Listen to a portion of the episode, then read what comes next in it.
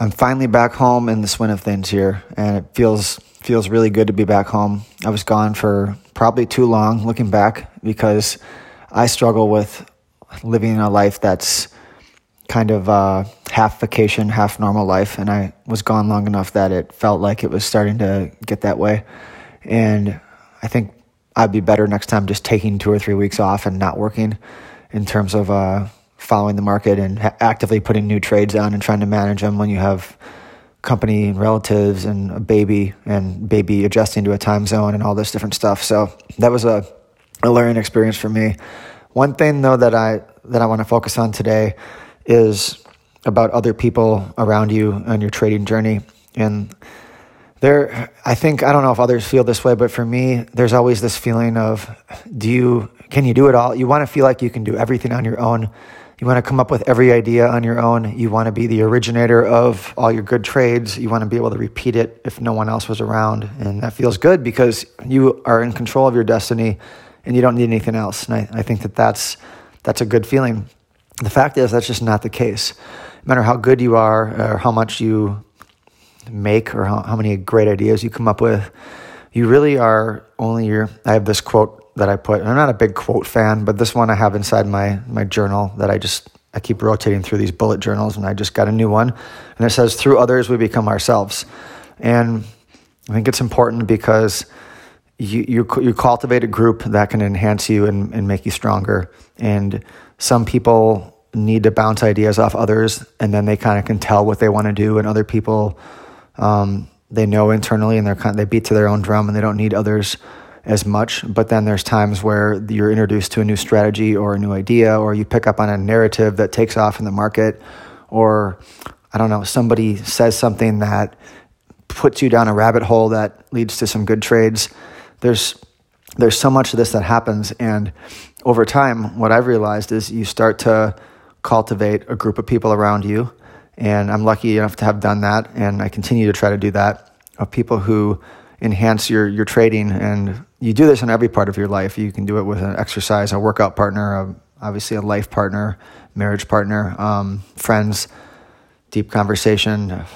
Many different things could be filled. That need could be filled, and it's different for everybody. But in the market, it's it's I have a friend who I talk with almost every day who's kind of my everything trading partner. And he often helps me with psychological stuff that I'm going through, bouncing ideas off of. This is how I feel. Um, is the trade still good? I'm emotional about it. And we go back and forth because he, he knows me very well.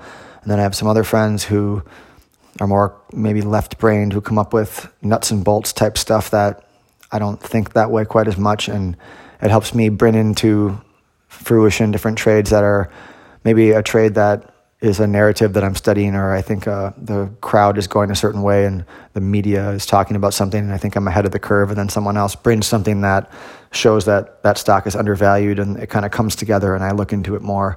And there's just a million different things. But my point is that you don't need to do it yourself. You're never going to do it yourself. So part of the journey is getting really good at putting people around you who make you stronger and cultivating those relationships. And a lot of it is is you have to ask good questions. You have to know what to ask. It's it's not a good question to say, "Hey, what do you think about this stock?" Well, that's well, how is someone supposed to answer that question? That's an open-ended, exhausting, emotionally expensive question. A better question would be specifically, do you are you concerned that the cash balance in this company is going down after X, Y, and Z happened, or are you concerned that guidance is going to be weak because of this strong quarter and nothing afterwards looks clear? Those are better questions, things that lead to a specific answer, and people are going to want to answer your questions versus open ended stuff. Um, I think just going through this, the what prompted this thinking for me was I thought, okay, well, I started off trading futures and using all that leverage to basically make my money because I didn't have any money when I started. And now that I have more money to trade with, I trade stocks more and I don't use the leverage as much. And I'm away from the day trading and more into the days, weeks, and months holding periods. Excuse me. So, in that process, though, I thought, could I have gone back right now and did it all over again the same way? And I thought, well, that's kind of an irrelevant question because I don't have to. And secondly, the person who did that doesn't have to do that again. It's a different, it, the person who got me from A to B doesn't get me from B to C. It's a different it's a different person. You know, if you know what I'm saying, it's a different uh, everything. You need to to level up. What got you to the first level isn't going to get you to the second level. I guess that's a better way of putting it.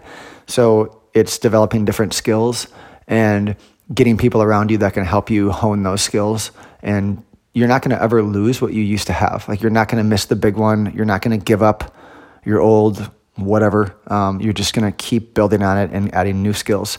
So i'm adding second and third strategies right now and it's not clutter or contradiction to what i'm doing it's just different stuff. And i think you start with one thing and then you build out a little bit. Over the years you build out and you find other things and you have people around you who are strong in those areas that can help you just like you help them.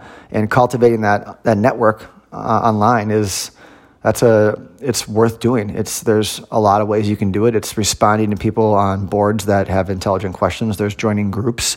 There's just seeking emailing people that you connect with on podcasts or whatever it is. It's and it's establishing those relationships and offering something in return and building up your your group. And once you have that, you never stop having, you never stop trying to create it. But once it gets bigger, you have that around you. And through that, you learn more about yourself and you get a lot stronger. And you tend to find that you have more success.